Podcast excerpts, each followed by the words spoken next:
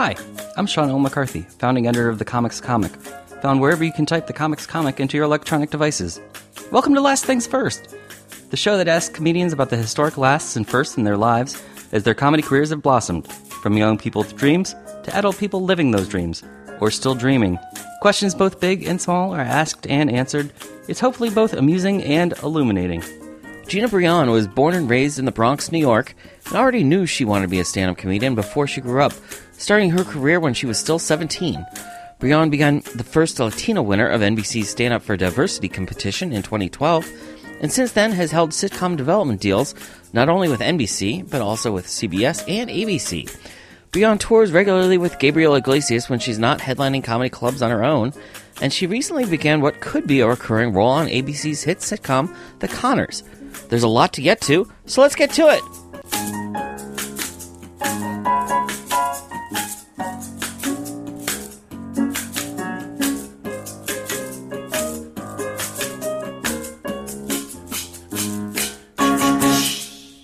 So, Gina Brillon, um, by the time people listen to this, Yes. you will have already caused a scene on national television. Yes, I believe I will have. Actually, I have no idea. I can't say What- much uh, about the storyline, but I do. right, I, but by the time people hear this, they'll at least know that you're in it. So, what can you tell us?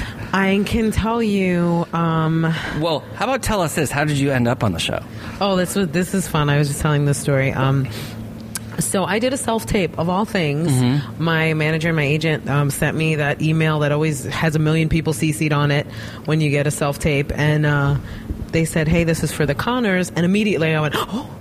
Because I was like, oh, it's the Conners. I used to watch Roseanne growing up. Um, I watched the show because it was the first time I saw like white people that were as poor as my Puerto Rican family. like, so I was Right. like, oh my god, these people are Work- broke. Like working my family, yeah, Yeah, yeah. working class family. It reminded me so much of like my mom and dad were always like funny with me. Mm-hmm. Like they were, they just we were a sarcastic family. So like all of us had that kind of humor. So I related to that sense of humor. So I do this self tape, and it was one of those self tapes where you're like. I nailed it. Like I was like, you walk away and you're like, I totally nailed that. and I sent it in. Mm-hmm. And then like the next day, my manager called and was like, um, can you, how, can you hold off on any travel plans because you may need to fly to LA? And I was like, well, let me know. As soon as you let me know, I'll book a ticket to go to LA. And, um, they called me maybe an hour later and were like, you got the role. So let's do this.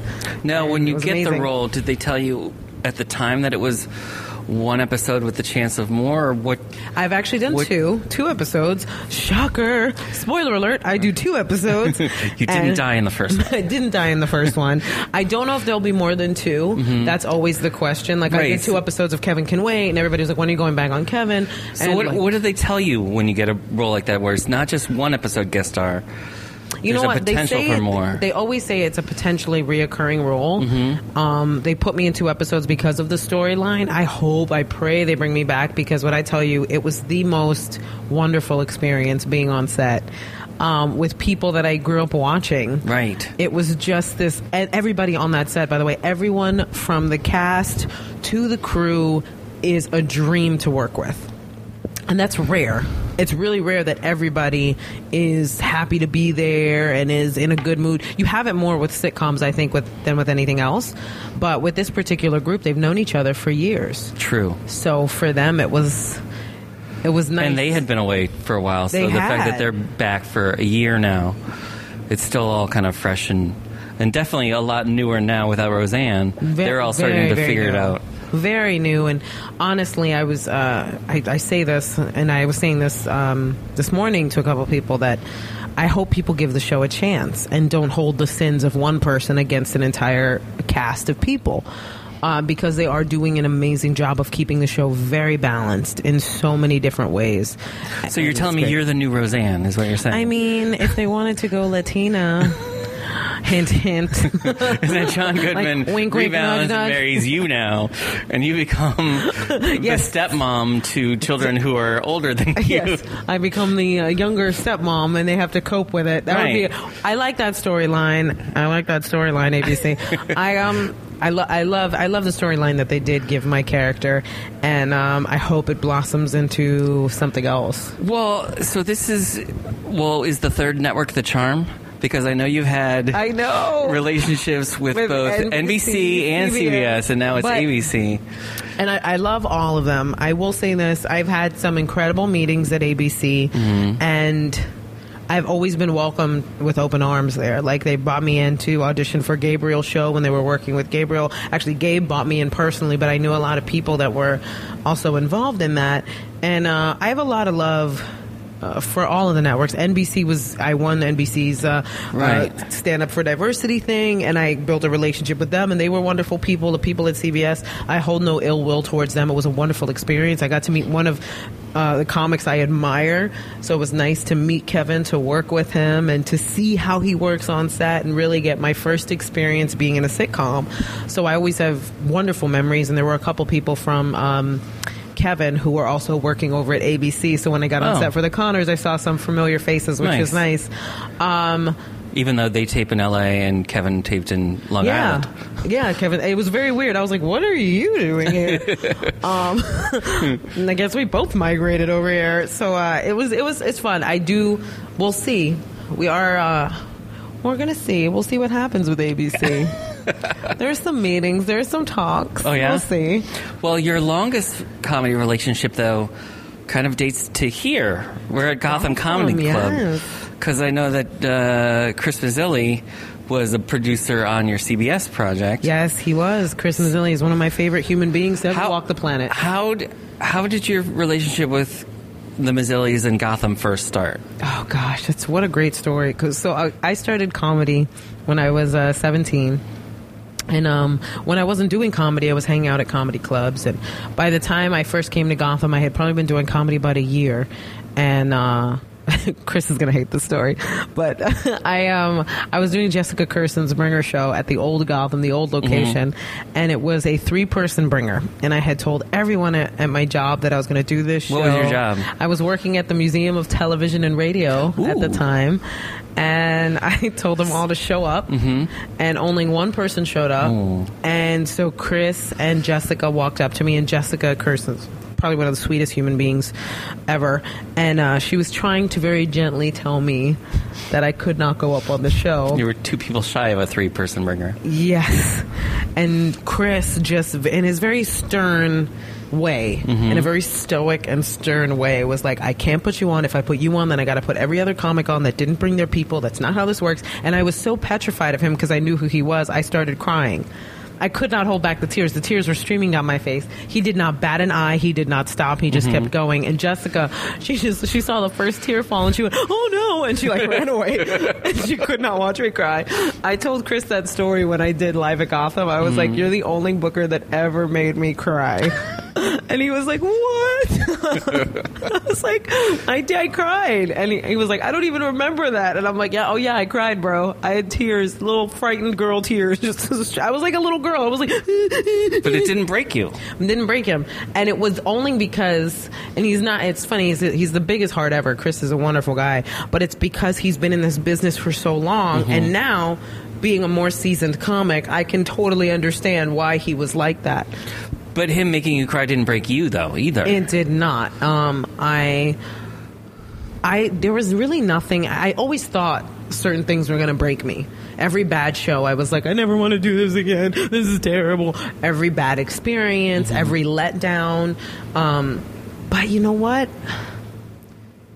I've loved comedy since i was 14 this is the longest most abusive relationship i've ever been in. Because comedy is up and down. Comedy is up and down all the time. Whoever's on top now could be on bottom tomorrow and people always forget that which is why there should be zero ego in this because you burn bridges that way and you ruin friendships and you ruin relationships and people are they're so thirsty to get on top and then you know you climb the ladder and you get there and you don't realize the mountain of work that's waiting for you there you think it's all easy breezy and you, you're going to Yeah. be a star and you're going to be just coming to the clubs and doing whatever you want there's You a, hop on the private jet. Oh, yeah, then and you fly everywhere. And then you walk on stage, you do the show, and then and you you get your own custom golden microphone that you use for every show but it's it's a lot it's a lot of work it's a lot of pressure it's a lot of sacrifice and um, you have to love it more than you love fame or anything else you're chasing. You have to love actually doing stand up what happened at 14 that made you fall in love for that first time? Oh, I was channel surfing through my parents' cable, mm-hmm. unbeknownst to them, in the Bronx? in the Bronx, in the BX. And um, I was not supposed to be in their room watching their TV, but I snuck into their room, and I was. Uh, what, were, what were you supposed to be doing? I was supposed to be in my room, um, definitely not watching cable, probably watching regular. They would let me watch like sitcoms and stuff like that, but I wasn't Like allowed to watch. Yeah, Right. Later on, um, i- i- you know, Latino parents, it was like I could watch all the fluff, but none of the HBO stuff, none of that. It was too grown up. So I was like secretly trying to watch HBO because there was a scary movie. I've always loved horror movies, so I was like watching uh, I think it was Freddy Krueger or something and I, I quickly heard my parents coming up so I switched it and I just pressed buttons and all of a sudden uh, it was showtime uh, I think it was uh, Brett Butler came on. Okay. and I was I was just intrigued like I sat there and I was like what is she doing? Because she was just this beautiful southern woman in this big theater it was from her sec. It was her second stand-up special. Um, Brett Butler sold out, and um, I was like, "Whoa, who is this woman? She's really pretty, and and what is she doing on stage?" Because I had never seen anything like that before. Like if you watch Latino television, it's the women are either scantily clad and dancing, or they are literally dressed as clowns. Like that's how we were funny. So I'm watching this woman, and she's just telling jokes, and I'm sitting there going. And I get them. At 14, I got her sarcasm. I got everything that was going on because I was always around grown ups. So I understood a lot about adult life at, even at an early age. And so I was just laughing and I was like, that's, I want to do that. Immediately, it was like a connection. I was like, I want to do that. I have to do that. I don't know how. I don't know what it is, but I'm going to do it. And then I started watching everything comedy related I could think of. Every stand up, uh, every sitcom that started a stand up comedian, every bit of stand up I could watch. I just started watching everything. And my parents, I think they were shocked at how into it I was. Like they already knew. They were like, oh, she's not letting this go. Like she loves this. What did they picture you doing as a grown up? Um, you know what? Do they have an, a vision of you?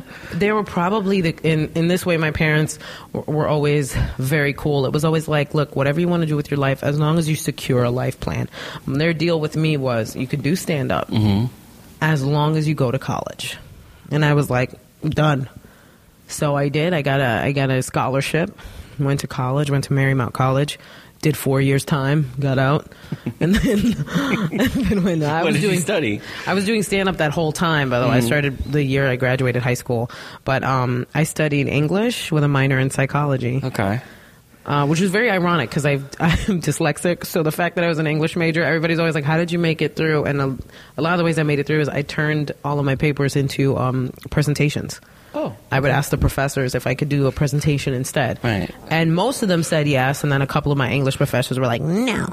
And I was like, all right, this is going to be terrible. Come on, everybody loves a good book report. Yeah. Like, don't you guys love it? It's like a little entertainment. And I loved it because it was like, Show and tell. yeah, it was like show and tell, or it was like me getting to do stand up in front of a college crowd um, in the form of a presentation. So, So, how did you figure out where to go at first when you were still a teenager? well, the first thing I did was um, I, I started to look up, like at the time, using the old dial up garbage. God, I'm old. I would look up comedy clubs and open mics and stuff like that. And the first, Mm-hmm. I didn't have the internet, so you're a young whippersnapper. I was still using an abacus at that time. I have no idea what you're talking about. What is this internet you're talking about? I put up a carrier pigeon and said, "Bring back comedy." All my calculations were done manually. I have no idea. I was the original Marx brother. Okay. I um I the first stage I was on at 17, the day of my graduation, my mom had entered me and my twin sister in a, a contest, the funniest person from the Bronx. Okay. Which was at Stand Up New York. So technically, the very first club I was ever I ever performed at was Stand, Stand Up New. York. Okay. And um, I was on stage, and I just I, the first time I wasn't nervous, but Wait, when she entered your sister too, though. yeah. I think it was a lot of it was because like my sister Was sister, she not sure which one of you was the comedian? she confused. What's funny is that we I know, both- I know one of them. Wait, is one of them is funny. I don't know which one. They So both they look. both We're just gonna just throw them both in, see which one swims, see which one sinks. Uh, it's so funny because my sister, um, she she didn't do stand up very long. She like, I think she was so much of a perfectionist, and that's really hard in this business to be a It perfectionist because there's so many pitfalls. Right. I mean, even the top comedians don't feel like they have good shows. No, we none of us know what we're doing. Yeah. like none of us. Well, just rest assured, none of us have any idea what we're doing. we're it throwing stuff to the wall, I hoping compare it it sticks. sometimes to golf because no matter how good you are, you're still going to get mad. Yeah. Yeah, you're still going to get frustrated. You, are still going to get enough. mad. You could step off the stage after a great show and you're going to nitpick every little thing Yeah. that didn't go the right way. Yeah. Like, why did I say this word? I flubbed this. I forgot to do this bit. Okay, so that that drove your sister out of the biz. That definitely drove her out of the biz, I think. And she's she's now a personal trainer and a dope one. And don't get me wrong, she is hilarious. Mm-hmm. My entire family is full of funny people. They are so funny. And um, after that, I would go I, because I went to Marymount, which is only a couple of blocks away from the comic strip. I used to walk to the comic strip.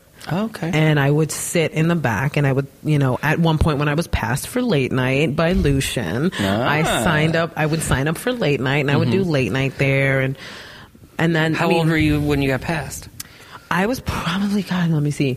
I'm doing it by boyfriends. I'm like, was I with my first white boyfriend by then?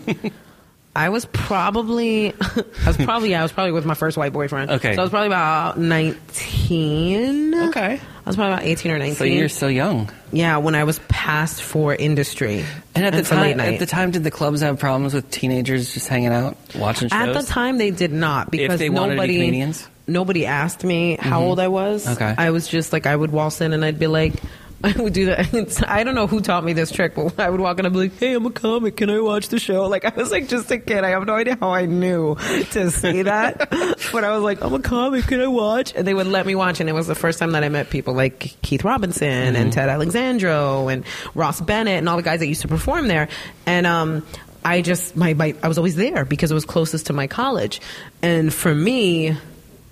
Gotham was probably the, this club was the most intimidating club because everybody talked about how great it was, and so it was like being here. I was so scared even to come to a show here. I was like, I don't belong there. And then I came here for the not here, but the old location for the mm-hmm. first time, and I just I fell in love with the way I was treated. I fell in love with the, just everybody there. If there's if there's one place that definitely runs shows right. It's this club. They treat every single comic with such respect, and that's really all you need to do. It's it's hard enough. We don't need to walk into a club and be treated like garbage by other people, but this club in particular, that was one of my favorite things was that it didn't matter if you were a first year comic mm-hmm. or a 16 year comic. It didn't matter. They treated you with respect. How did you get from Chris Mazzilli making you cry to Chris Mazzilli deciding he wants to develop you as a talent? It's very interesting. Um, I had I had been coming to Gotham for like a long time, and I got live at Gotham, and you know, uh, I remember when Sean passed me here, the Booker. He said, you know, we don't have a lot of spots, but we'll give you what we can. And that's all. I was literally just like so thankful. I was like, thank you so much. I don't care. You can give me one a month, one a year, and I'll be happy. And they were just really good, good to me. And I did, when I was doing the NBC um, diversity showcase, somebody from Levity Okay. was at the showcase and they said they called Judy Marmel, who was my manager, and they said, you know, you need to watch her. And Chris co-signed it. and Was like, you need to watch her. She'll be here next week. Come, come watch her while you're in town. So Judy came to watch me. And she always tells the story so beautifully. She's like, you know, it was a rough crowd, and Gina went up on stage and she turned the crowd, and it was. She makes me sound so heroic. Meanwhile, through my whole set, I was like, God, I hope she likes this. This is garbage. Like I walked off stage and I was like, this crowd is awful. And uh, so not like your self tape. For, no, no, not like my. I did not walk away going nailed it. I walked away and I was like, I don't, I don't think she's ever going to speak to me. And she came up to me and and uh, shook my hand and she'd been eating donuts. Her hands were all sticky, and so she was like, I swear, I'm a real manager. She wrote her number and her name down on a napkin. Did she name drop Jeff Dunham?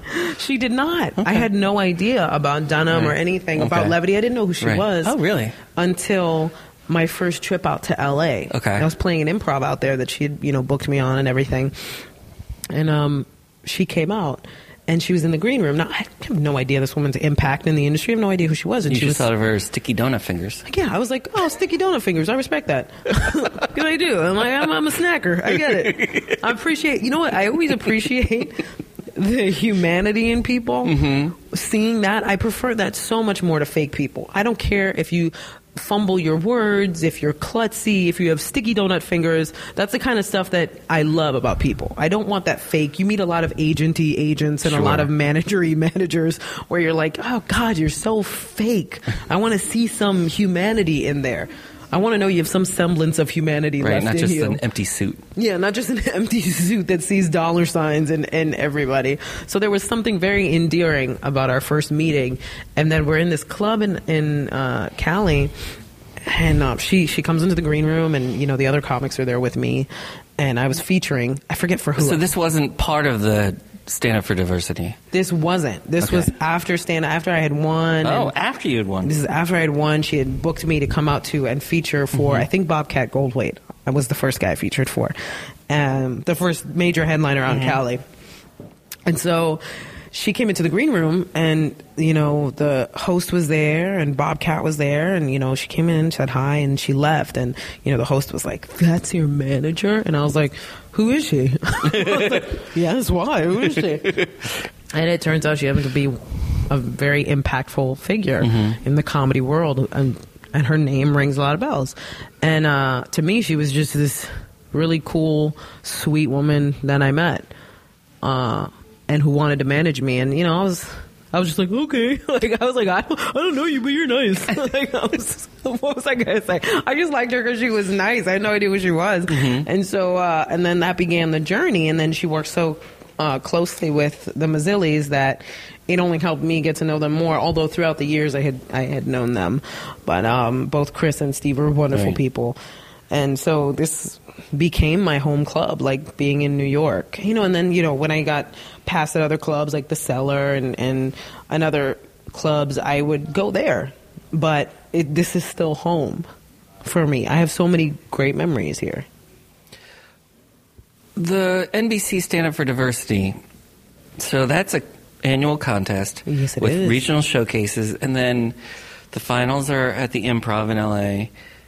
They weren't actually. They, they- were at they the comedy store. oh, it was very okay. weird. They're at the comedy store. But the finals are in LA, and Yes. then when you win, you get a holding deal. Or yes, What is? you get a holding deal? And you get a holding deal, and that I mean, what a holding deal basically Right. is is just that that network. Uh, you can't work for any other networks. Whatever that network does, that's what you're. So you're going on auditions for shows on right, that network. Right. So the prem- right. So the premise of the holding deal is that NBC will try to find places for Yes, you. whether those places be uh, as cast on a show, Mm-hmm. or if you're lucky, and it's unlikely, but development.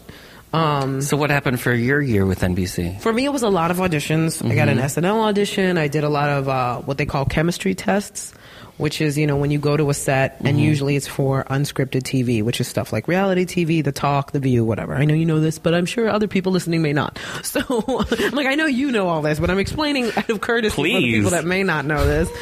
Uh, chemistry test is when they bring you in to see to literally test your chemistry with another on-camera persona to see like this is the person we've cast already. Now we need to find the partner that they can play Right. off of. So Who's their sidekick? Who's their Exactly. BFF? Who's their who's going to cause tension if it's a panel show who's got a big personality it's it's all personality types and and everything so i did a bunch of those and it was you know and then i was also uh i was also in development over at NBC Mm-hmm. with uh, Jonathan Comac Martin and some other people that had been involved with the Lopez show. Okay. Um, and then that kind of fell through. Like we lost our writer, and and by that time, the people over at Sony and Kevin Can Wait and everybody had shown interest in working with me. So by the time we lost that writer, we just jumped ship and went over to CBS. Oh, nice. And Wait, before you get to. CBS, what was your SNL audition like? it was torturous. Um, Do you I- do any impersonations? I do not, and that's why I was like, "Why am I doing this?" I was like, "I, I am not." It, it- there's just certain things you know you're not a right fit for. I had So never how- really done sketch. I had done some improv in college, but it wasn't. It So how wasn't did you approach it? Um, all they wanted, they saw a bunch of comics. All they wanted was six minutes of stand up. Mm-hmm. Okay. Was six of the most grueling minutes I've ever done in front of a room full of stone faced people. Uh, because Was it on the SNL stage? it was or- Mm-hmm. on the SNL stage. Lorne Michaels was sitting right there with the staff of writers, and you're just like, first of all, the, the writers would chuckle occasionally, Right. but Lorne is like stone faced and taking notes like a scientist. Mm-hmm. He's just like. Just like nodding and just like writing stuff down, and you're like, "What is writing?" It's like when your therapist does that, and you're like, "What did I say?" But Did you mention you were diverse? I am Puerto Rican, just so you know. wink, wink, nudge, nudge. You might want to, you might want to hire me just for that. Uh, but yeah, it was, it was torturous because it just wasn't my element. It was like I'm doing stand up, but in the most, and it was a cool environment to be doing stand up. stand-ups who end up there either end up as writers yes, or or characters of some kind, or like Weekend Update, like Michael J. Like, yeah, because I just I I don't do any celebrity impersonations. I could try to fake it, but those are the worst. Those are the worst. People that you know, okay, this isn't your thing. Why are you trying to do it? So I wasn't going to force that. I just did my stand up and then left with my tail between my legs, knowing that it was awful and that they were never going to call me. And I was okay with that because I don't want to be in a position that I am not suited for. Because then what's the point of that? I'm just going to get fired from that show, embarrassed, frustrated, sad, depressed. I don't need all that. I mean, it was a wonderful opportunity and I'm, it was a great experience too to be on the stage, to see Lorne Michaels, to see the writers, to Yeah. be in that environment was incredible. And I would not, if I had to do it over again, I would still do it again. But it's not something that I was, I was almost like, please don't, please don't pick me. right. well, you do hear stories from some people who are hired and then have like a miserable one year and then leave. because it's hard. It's grueling work. You have to be. I mean, and even just the writing, like being in any writer's room is like it's twelve hour days. You're like you're busting your hump. And as a comic, you know, your first question is is always like, "Well, can I still do shows?" Like, it's like, uh, "Can I still get on stage?"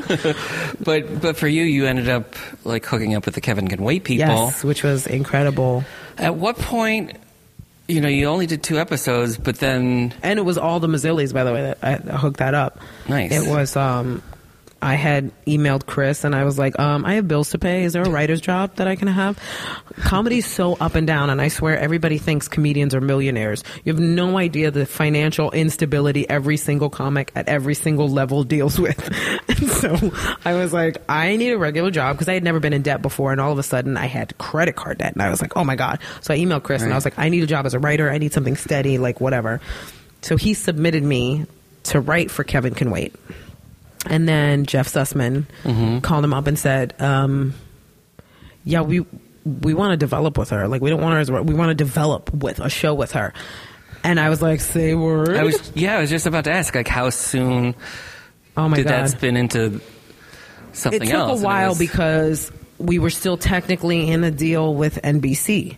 So it was like everybody was like, "Well, what's going to go?" It's like when you have you're in a really bad relationship, and then the guy of your dream shows up, and you're Mm-hmm. like, "Ah, why am I dating this douche?" and so I was like, No offense, "Oh." NBC. No, No offense. to NBC, but it was like the, things were crumbling Mm-hmm. with this thing, and it was like, "Oh my god, oh my god, oh my god!" Like, what is going on here? And then everything kind of exploded with the NBC thing, and just kind of all together just it kind of imploded at one point. It was nobody's fault except for bad timing in life in general at that moment because everybody involved. I loved everybody involved over there and I wanted it to work and then once that sort of everything fell through and the contract was now null and void, um, I went over to CBS and I sat down with everybody uh, at CBS. I sat down with ex- executives from CBS and Sony, and uh, Judy came to the meeting, and Chris Mazzilli was there, and we sat down. We talked development, and um, we just had this really open dialogue about what I wanted and didn't want, and it was it was really great. It was very because reapproaching something like that after going through something falling apart can be really scary because it's like oh gosh oh gosh uh, is, can we still use these elements of the story like can we and you know So Is we there anything to salvage? yeah, like what can I salvage from this and, and what can I use? And I'm always very like, I don't want to hurt anybody's feelings. Are they going to get mad? like, I'm like, I don't want, I don't want to hurt anybody's feelings. And so It's show business. I know people's feelings get hurt all the time in this business, and I'm the one that's so concerned about hurting people's feelings. So then we had this really open and, and fun dialogue, and then they ended up uh, having me on two episodes. It was so funny because the first day I went in. Um, Andy Fickman, the uh, director, was there, and uh, Sharon, one of the producers, she was there, and she said, "Hey, um, it's nice to meet you. Kevin's a big fan of yours." And I was like, "What?" And then Andy goes, "Hey, it's nice to meet you. Kevin's a really big fan of yours." And I went, "What?" and then like the day of, I, I saw Pete Corielli, uh-huh. who's a writer on the show, and he goes, "Oh, gee, that's great to have you on set. I'm glad you're here. Um, Kevin's a really big fan of yours." And I was like, "Stop saying that." and I was like, "Okay, the moment of truth. Kevin's coming Right. into the table read, and I'm like, he's gonna be so psyched that I'm here um, because he's like a huge fan of mine. Apparently, I was like mm-hmm. ready for like a hey, I loved your stuff, blah blah blah. And then he just walks in, he's like, hey Gina, and just keeps walking, and I was like, pew, pew. like I was so deflated because I was like, um, I thought you were like a big fan or something. Um, What, know, did they just tell that to all the guest stars? right? I'm like, Kevin's a big fan. Kevin's a really big fan of what? I'm just an actress of your work. this is the first thing I've booked. Well, then this. He's already thinking about Paul Blart three. of your future a right spinoff now. for Paul Blart Mall Cop. and he's got a role for you. um, but he was amazing to watch work. He was absolutely amazing to watch work, and it was a, that was another fun set. And Aaron was great, and everybody on the set was just that was fun. What did you learn about going through the development process? That, I mean, a couple of things, so many different things. Um, mainly that it's it's more likely than not going to fall apart. Um, not for any reason other than there's shows that get picked up and shows that don't. That's literally it. And you can't sit there and punish yourself over it. Um, especially with comics, we can be so hard on ourselves when stuff doesn't come through because we're so used to being in the driver's seat. The hardest thing about development is that you're not in control of it. You you have no say. All you can do is say, Even if you have a great idea and you're like, "Yeah, this, here, here's my idea." millions of people are going to watch this. Millions of people would love this idea. This is what tv is missing. And then it won't go through. And you just you cannot take it personally. When i um when i found out about cbs i was i was of course upset. I was upset about it because it was like this big dream and you're all excited. And you know i had it framed the article that came out about me and kevin working together on this. And um adam ferrara called me. He's the sweetest guy in the world. Because he texted me. The first thing he did was text me and he said how you holding up kid and I was like, I have good moments and bad moments. And he mm-hmm. called me and he said, I'm going to tell you something. He was like, the first time a sitcom deal didn't go through for me. He's like, I stayed in my apartment in my underwear for three days. He's like, it can be devastating. and I was like, oh, good, I'm not crazy. And he was like, you're going to have ups and downs. You're going to mm-hmm. be upset about it. Then you're going to think you're fine. Then you're going to be upset again. Then you're going to think you're fine. And he goes, it's going to happen. But with time, it's going to lessen and lessen and lessen. And you'll just have a memory of how much that hurt but it won't affect you as much. You know and he was right. Over time you just look back and you go damn that was that was pretty painful. I remember the feeling of that. It and was then- like my second white boyfriend. yes it was like my second white boyfriend. A painful breakup Shout out to Mike Vecchione. Uh, That was my second white boyfriend. I'm like, damn you, you bastard. Name drop. name dropping only because we love to talk smack to each other. Me and Becky, when we see each other, we're very good friends, and I love him to pieces. But the best thing about uh, the best thing about dating and breaking up with a comic are the jokes that come after it. That's true. That's, that's the best. Okay, so what have you what have you learned then from uh, touring with and working with Gabriel? God, so much, The man. Um, first of all, he's an amazing human being. He is one of the most amazing human beings. So generous, so kind.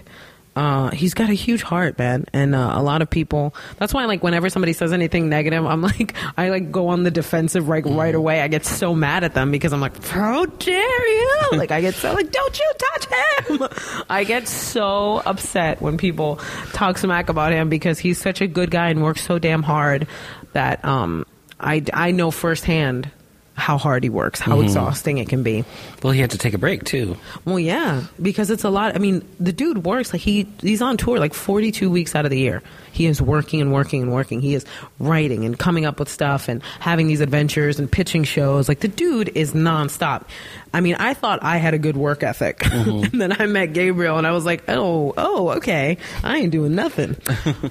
um, he's an amazing person to work with for a lot of reasons. One, one of the biggest lessons. Um, that I've learned from him, I think is, and whether it was intentional or not, was you don't have to, even at his level, you don't have to lose who you are as a person. You know, he's still Gabriel. He's still that guy from when he started. He's just at a different level. He's still that sweet, nice, kind, generous human being. It a lot of comics I think get bitter as they rise up because they feel like they're owed this big prize of being famous because they worked so damn hard to get there. When in reality you're not entitled to anything. It's your choice to work very hard to achieve a goal. And once you get that goal, you should be proud, not bitter. And he comes from that camp of he's very proud of the work that he's done, but it has not ruined who he is as a person, you know. And uh, comedy wise, I mean, he is constantly writing, constantly working. And I've worked with so many different people, and he's one of those guys that gets on stage, and you just get this feeling that, like, he knows he belongs there. There is no questioning his confidence. How is, you know, you mentioned learning from him about working hard to achieve the goal. How has that changed what you have now in terms of your own goals and what you want to work for? And what's worth putting in X amount of work to get this accomplishment?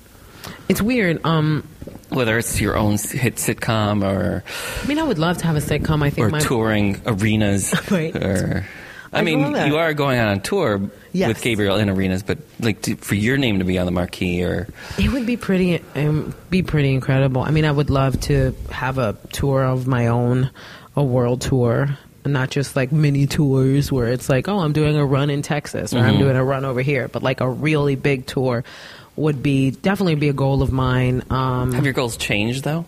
yeah.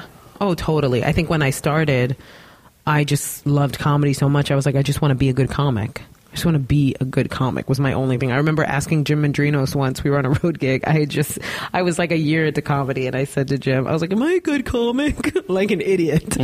and Jim goes, no, but, uh, but you will be. And I was like, oh, oh yay. I was like, oh, and then there was that moment of, Thankfully, you were 18, Yes, so, and very forgetful, and Right. had pushed that down and repressed it. so So, it's not as hard as like when a new 28 year old Yeah. hears, "No, you stink." well, because you want to fight against it, and you're like, but I knew I was still learning, Mm-hmm. and I was asking somebody who was headlining, you know. And who better to ask than somebody's in the position you want to be in? And it's so funny because as a younger comic, you always want to be the headliner, and then you get to headline, and you're like, "Damn it! Didn't realize it would be so much work." the feature has it so much better. so much better. You don't have to do any press. You don't have to do any of this. Actually, I, I still like doing press. It's still exciting to me. I don't always love it at six in the morning, but mm-hmm. But for the most part, it's still nice. To But in like- terms of like, what do you want now out of the? I would love your- to have my own tour. I definitely would love to. TV would be would be nice. TV, movies, I would love that all because I'm a huge movie fan. I love movies, and I watched so many sitcoms growing up. Uh, that were based on comedians that were built around their lives that I would love to have that for myself too. Um, I think it, but I don't need. I it's so weird. My goal isn't like a ridiculous level of fame. Just, just success, and success how I view success, which is, am I able to pay my bills? Am I able to take care of the people I love? Am I able to do my job well? That's enough.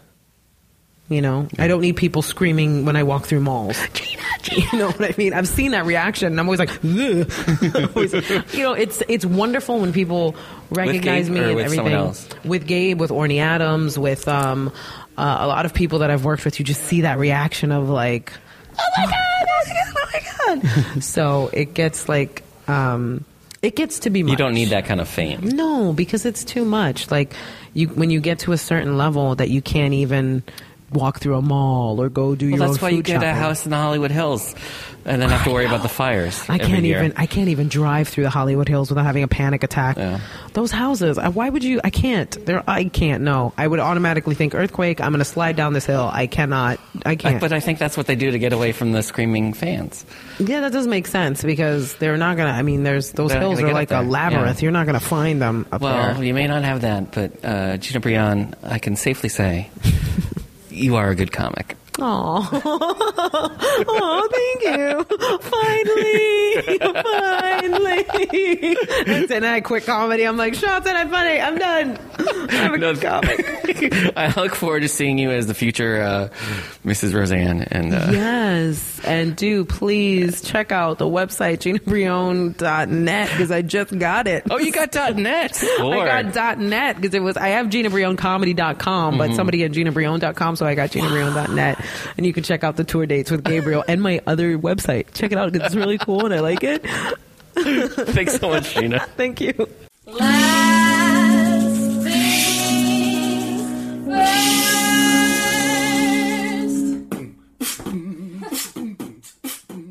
This episode of the Comics Comic Presents Last Things First was produced by Alex Brazell at Showbiz Studios. The music by Camille Harris and Shockwave, logo by Giggle Chick. Please check out my website, thecomicscomic.com, for more interviews, reviews, and comedy news. Become a paid subscriber at patreon.com. I'm your host, Sean L. McCarthy. Thanks for listening.